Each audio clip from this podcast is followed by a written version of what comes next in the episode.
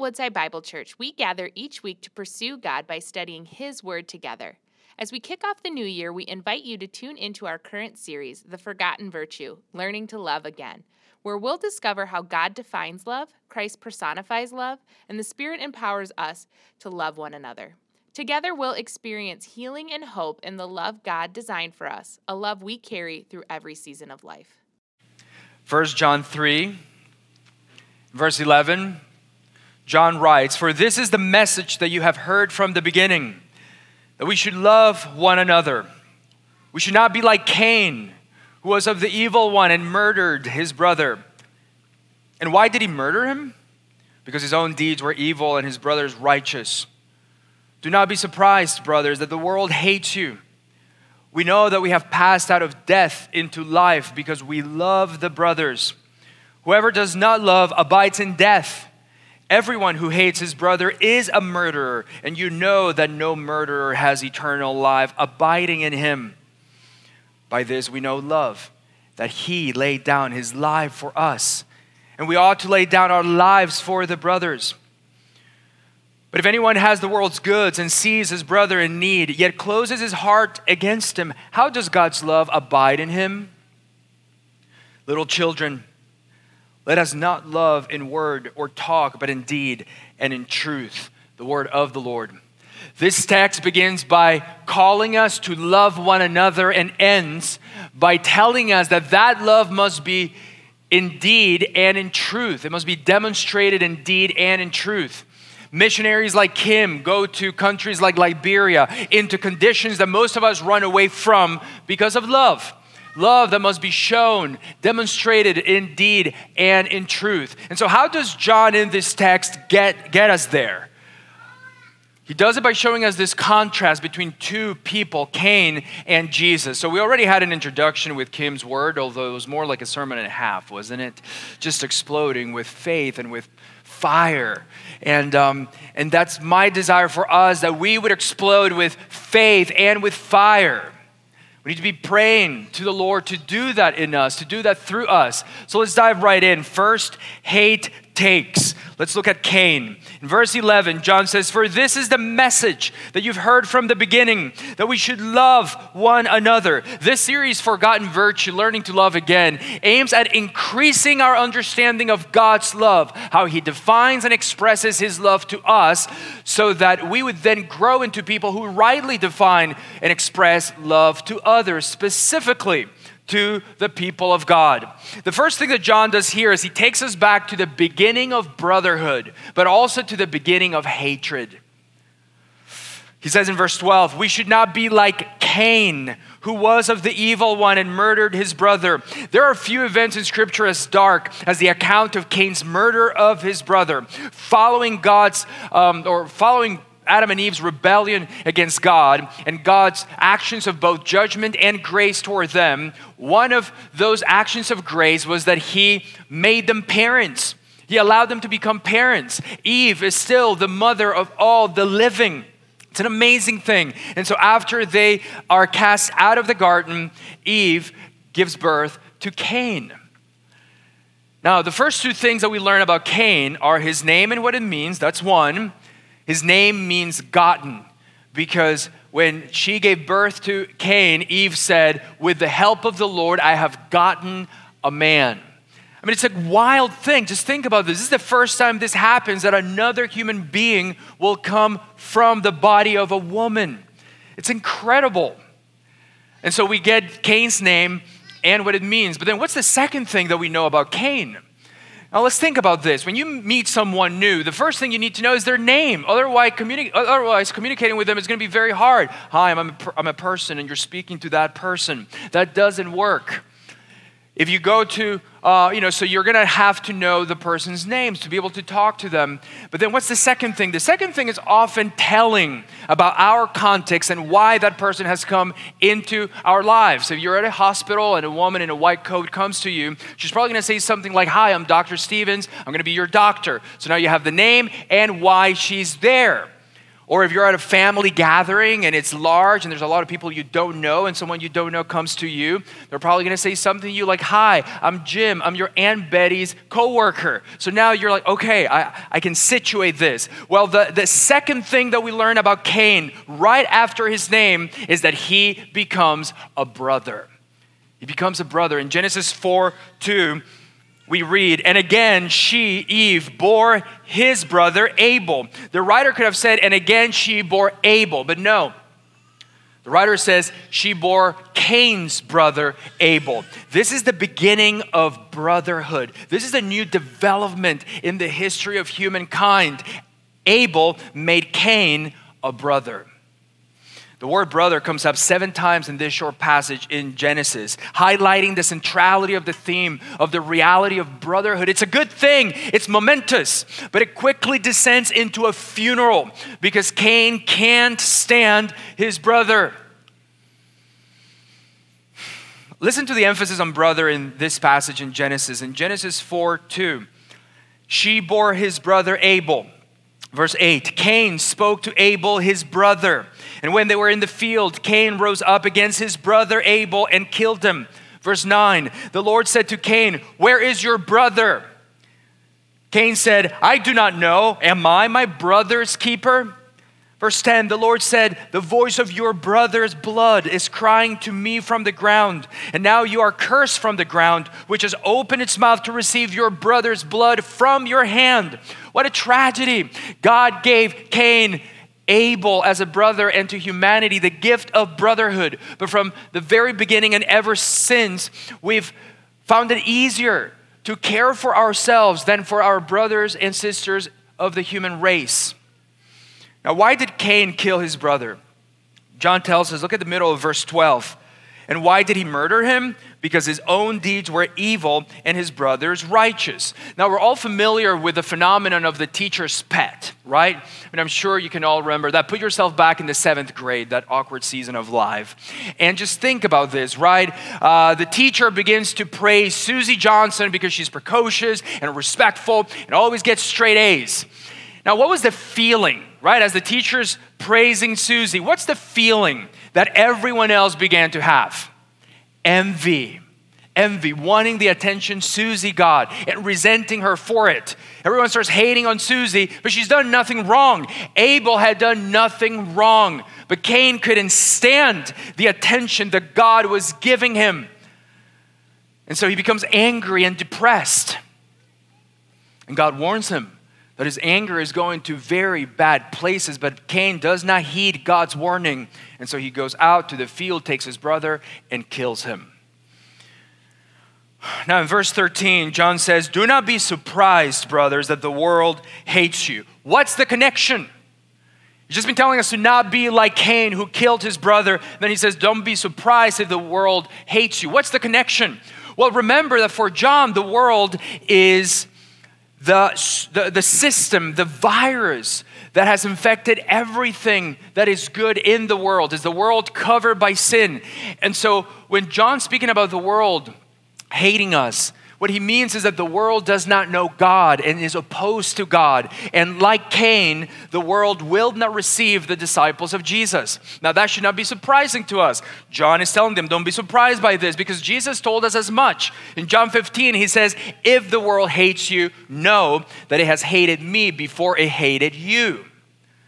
You stand for holiness, the world does not. You stand for truth, the world does not. You stand for forgiveness and grace, the world does not. Now, listen, there are times that the world does not like the church because we lack humility and a sacrificial posture. But what John is saying is that even if or even when we are as humble as we can be and as sacrificial as we can be, the world will still not like us. Why? Because we stand with Christ. But the other connection that John makes here for us is that when we're on the receiving end of hate, it's going to be hard to love. Hard to love. I mean, just you tell me which one is easier if you go to work for a new company where the culture is toxic, but you come in there as an agent of peace, or if you go to work for a happy place, right? You see, Jesus came to a rebel planet and he sends us out into the world as sheep among wolves. So we have to, we have to become tougher. Verse 14 We know that we have passed out of death into life because we love the brothers. Whoever does not love abides in death. Everyone who hates his brother is a murderer. And you know that no murderer has eternal life abiding in him. I told you two weeks ago that if we're going to be able to hear John well, we have to have very clearly the distinction between cause and effect. What is the cause of something happening? What's the effect that that thing has happened? When Anna and I were falling in love, you know, at one point I said to her, You look great in blue. Well, guess what? She started wearing a whole lot of blue. What was the cause? My statement, you look great in blue. What was the effect? A blue wardrobe, you know?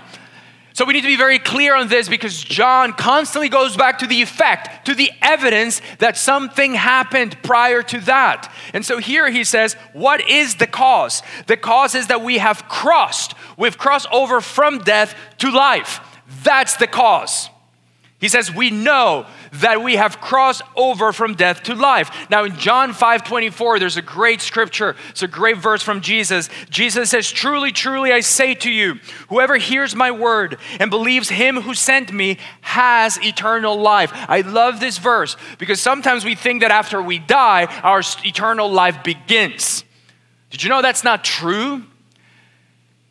John says, Whoever hears his word, Christ's word, well, actually, Jesus says this through John.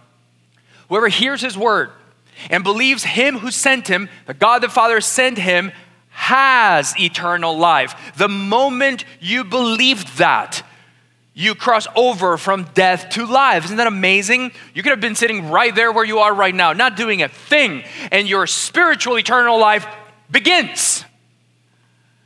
And then Jesus goes on. He, this person that has just crossed over, uh, he does not come into judgment, but has passed from death to life. And so that's the cause that we believe that God sent Jesus. We hear that word and we believe it. That's the cause. That's what makes us cross over from death to life. Now, what's the effect? The effect, John says, is we love the brotherhood. So he says, we know that we have crossed over from death to life because we love the brotherhood. So many people get this mixed up. I hear it all the time. People say things like, Well, I know that I'm right with God because I'm a good person, because I love people. No, no, that will never make you right with God. What makes us right with God is that we hear the word of Christ and we believe that God sent him for us to save us. That faith in God's grace is what makes us cross over from death to life. And then the evidence that that has actually happened to you, to us, is how deeply, how well we love others. John says that everyone who hates his brother is a murderer. Now, what does he mean? What does that mean? Remember in the Gospel of Matthew, Jesus says that murder is liable to the judgment. But he says, and so is anger against your brother. Anger is murder in embryonic form. Hatred is, is murder in embryonic form. There's a commentator that defines hatred this way. He says, Hatred is the wish that the one, that the other person was not there. Have you ever felt like your life would be better if this other person was not there? They didn't exist? You ever feel like, oh man, if this person was just to die, oof, my life would just be so much easier, better. Hatred is the wish that the other person was not there, the refusal to recognize their rights as a person, the longing that they might be dead. Listen, our country is in a very perilous place because there are many people who are believing that the country would be better off without the people in the other political party. That's hatred at work we know where that leads, nowhere good. Hatred takes, hate takes. Cain took his brother Abel's life. When Israel is asking for a king, their first king in 1 Samuel, Samuel warns them that this king is going to take, take, take from them. He tells them he's going to take your sons, he's going to take your daughters, he's going to take the best of your fields, the best of your harvest, the best of your flocks. He's going to take your servants, he's going to take your young men. He's just going to take, take, take. That's what Saul did because he was wicked. There was no love in his heart. Hate takes. And so then John begins to move us now from the hatred of Cain to the love of Christ because that's where he's taking us. He's saying to us, follow Christ, not Cain.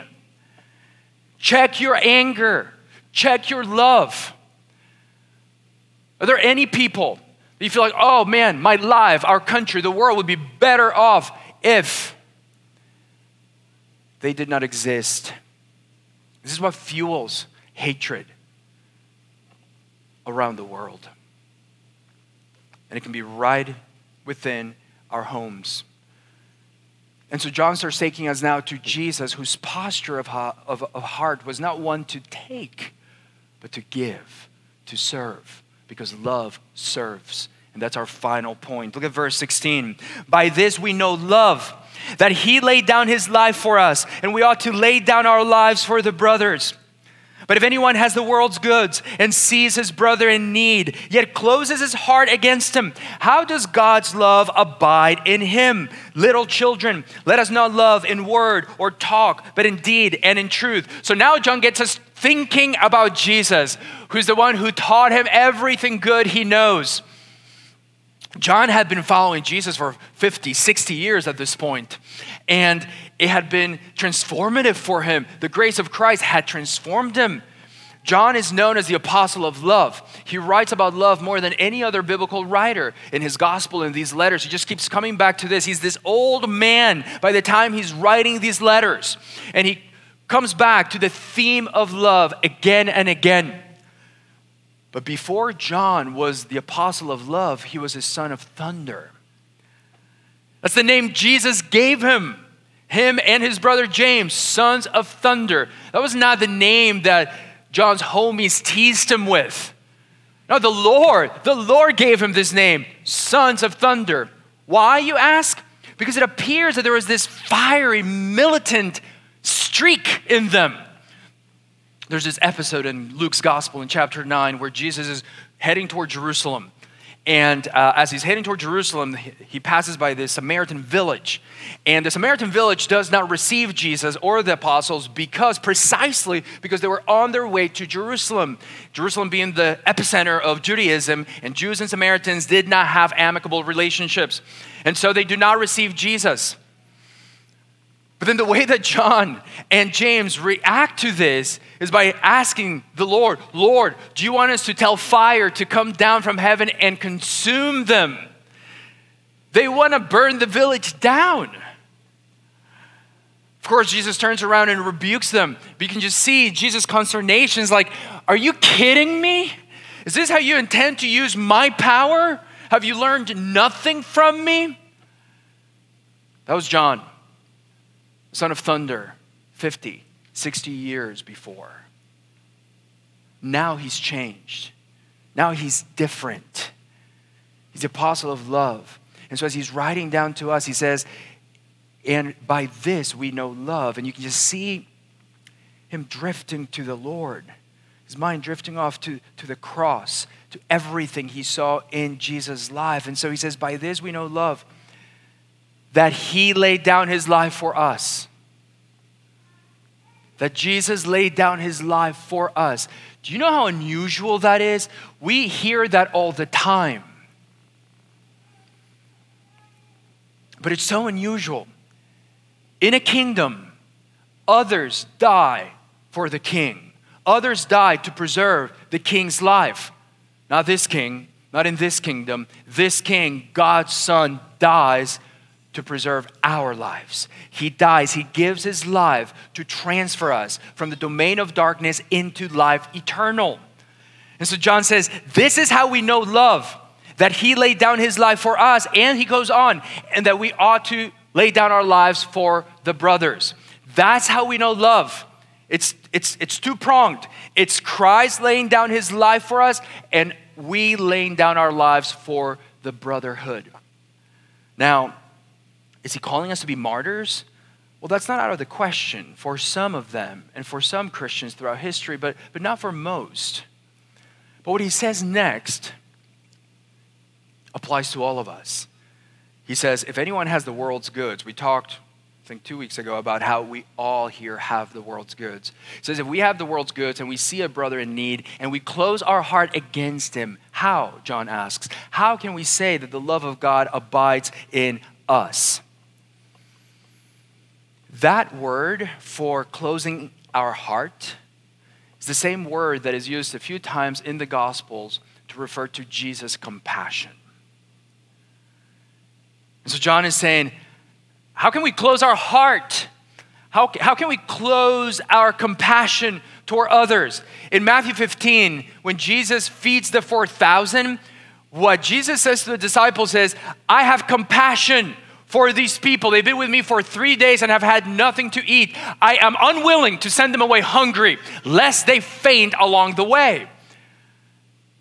What prompted him to feed them was what? His compassion. Then later on, there's these two blind men that come up to him and they want their sight restored. And Matthew tells us Jesus, in compassion, in pity, touched their eyes and their sight was restored right away and they followed him. But do you see? This is so important, you guys. Jesus didn't just have power, power to display. He had so much power he never showed. It's amazing. He didn't just have power, he was filled with compassion. His power was fueled by his compassion. It was out of compassion that he acted and that he acted in power. You see, sin is the desire for power, not birthed in compassion. I love what we see here, what Jesus is teaching us, and what John is underscoring in his letter that, there, that we can go through life with one of two postures closing our hearts to the needs around us or filled with compassion. I just love how the Lord says, I'm unwilling. I'm unwilling to send them away hungry. He says, I'm unwilling to send them away empty. Could you imagine how different the world would be if that was our posture, the posture that we go through life with? I'm unwilling to let them suffer and do nothing. I feel like my whole life of walking with God is God just prying open my cold, callous heart, my selfish heart. And I mean prying it like with an industrial strength pry bar. You know, it's just like, opening it. I mean, don't you feel it in yourself? Don't you wish that our posture was, I'm unwilling?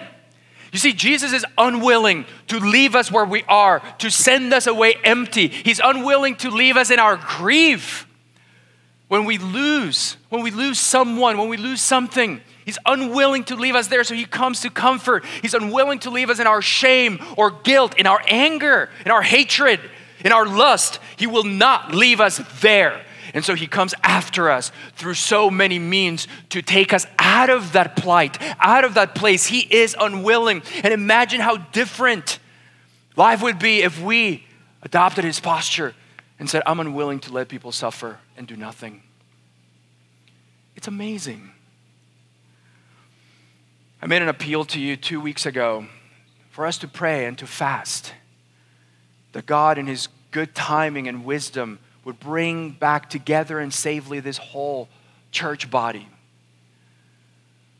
We talked last week about our groups and some of the joy of being known and being involved and holding hands with others as they go through life and through loss and disappointment. This is the brotherhood. This is what Genesis 4 was emphasizing, and First John emphasizes again that this is how we know that we cross over from death to life because we love one another, because we love the body of Christ. As we love the body of Christ, our love for the world grows, our love for the nations grows. Are you keeping to yourself? Are you known? Do you know people so when they're hurting, they can call you? They can call you because you have an audience, because you have a place of trust. You've gained a place of trust. Because when we don't know anyone, no one's going to call. No one's going to call because we haven't gained trust. It's very difficult to enter into people's lives when they're going through something hard, which is why we build when life is just going so that we're able to come in and minister the grace of Christ to one another. But ask yourself if, if you would say this is your church family, are you keeping to yourself? Because if you're keeping to yourself, you're not loving the brotherhood. And so you need to really ask yourself have I crossed over from death to life? Because John says, hey, that's the evidence that you love the brotherhood. That's the evidence that you've crossed over. So we've talked about our Sunday gathering, we've talked about our live groups. Today I want to talk about the third thing that defines us as a church family, and that is serving. Serving. John says that our love should not be shown just in word or talk, but in deed and in truth. You know, when we talk about serving, we're bringing out the priestly function of the church. We are a royal priesthood. We are a kingdom of priests by which God means that we represent Him to the world by our witness and our love, in deed and in truth. And so we love, we serve our communities, and we share, we bring the gospel globally and locally. It's why we do things like the Warming Center. You know, you guys have responded so well to the Warming Center. There's been such an outpouring of resources and food and help you know, so many of you, men and women, volunteering for the overnight shift, you know, or in the evening throughout the day. It's big. You know, we doubled what we did last year, and it takes a lot. And we've been pro- providing some basic needs food, shelter, warmth, safety. So crucial. Put yourself in their place. But we've done more than that. So many of you have engaged in conversations with them which is amazing. Just listening to their life story, listening to their pain, validating their pain and their dignity. You know, a brother from my group came and uh, volunteered a week ago or so, and, and he was just sharing with us how, how much that did for him. Like he came to serve, but he ended up li- living fuller than he came in because as he was talking with some of them, they were just sharing what God's been doing in their lives, and it just blew him away. But you know, it's taken courage. It's taken courage for us to do this, especially in this pandemic year, because it, would have been easy to hide, to run away, to say, I gotta defend, I gotta protect my life at all costs. Sorry, let's talk next year. That's not love. The need is now. And so you guys have valiantly stepped up and allowed us, us as a church body, to do this. And there's great things happening in the lives of our homeless neighbors and friends. You know, a number of them have found permanent housing. Some of them have found employment. Some of them have reconciled with their family and moved back in. Inch by inch, we stand for justice.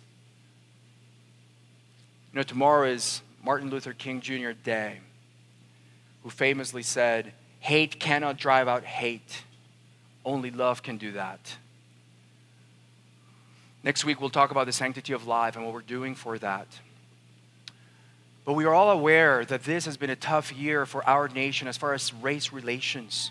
And so we need to constantly be asking ourselves Am I opening, how am I opening my heart to those who have less of a voice than I do?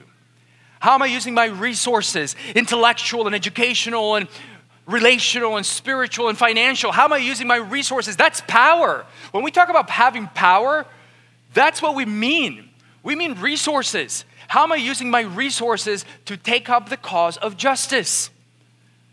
You know, there's an insert that you got in your bulletin or you can get one in the lobby that gives you a number of ideas of how you can take up the cause of justice. And I would invite you to do that. We're going to keep building and strengthening our relationships with local organizations that are all about this taking up the cause of justice. You can see a number of ideas here volunteering at the Dream Center, or helping victims and survivors of human trafficking, or, or, or prisoners, you know, bringing uh, truth to, to people in prison, and on and on. I would invite you to read this, to pray, to see how the Lord wants you to be involved. Don't just wait for us. You do it. You explode with fire, with faith, so that your power, your resources, fueled by your compassion, will flow to the many. It's what Christian maturity is about.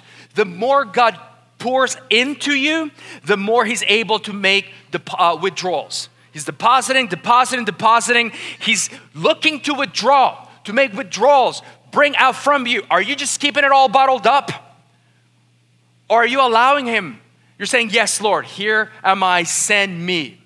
We're also wanting to do more with our global partners. Yes, we send money, and you guys are faithful, so faithful in that, but we want to do more. Last year, when we came back from Thailand, we had all this energy and all this desire to do all these different things, start doing that, and then COVID hit.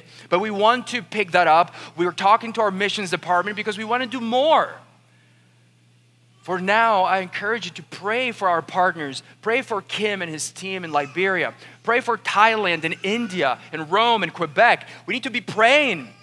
It needs to break our hearts that 3 billion people have not heard the name of Christ. It's got to do something to us. And from right here, from right where we are, we can do many things. The world is very connected now. We can do so much. Maybe the Lord will send you to Liberia don't block that thought too fast out of your mind. Don't close your heart. God did not give you as much as He has, and He has given us so much just so that our lives could be rich and awesome and comfortable and padded. Let Him make me withdrawals. Ask Him to pour, pour, pour more into you so that it more, more, more can come out. Oh, the riches that are bottled up right here. They need to be going out, they need to be exploding. And I do believe they are and will be in increasing measure. So we live to serve. The three things that we are about as a church family is our Sunday gathering. We know how precious this is to us. Our live groups as we live out the, the mission together and serving. And by serving, it's very important that we always define it as having two things serving the physical, material needs of those around us and globally, and serving them by giving them the truth of Christ. That in Christ, God is reconciling the world to Himself, not counting our trespasses against us that's how we serve. That's what our witness to the world is. And so let's open our heart to the needs of the world without hesitation, with full assurance of faith.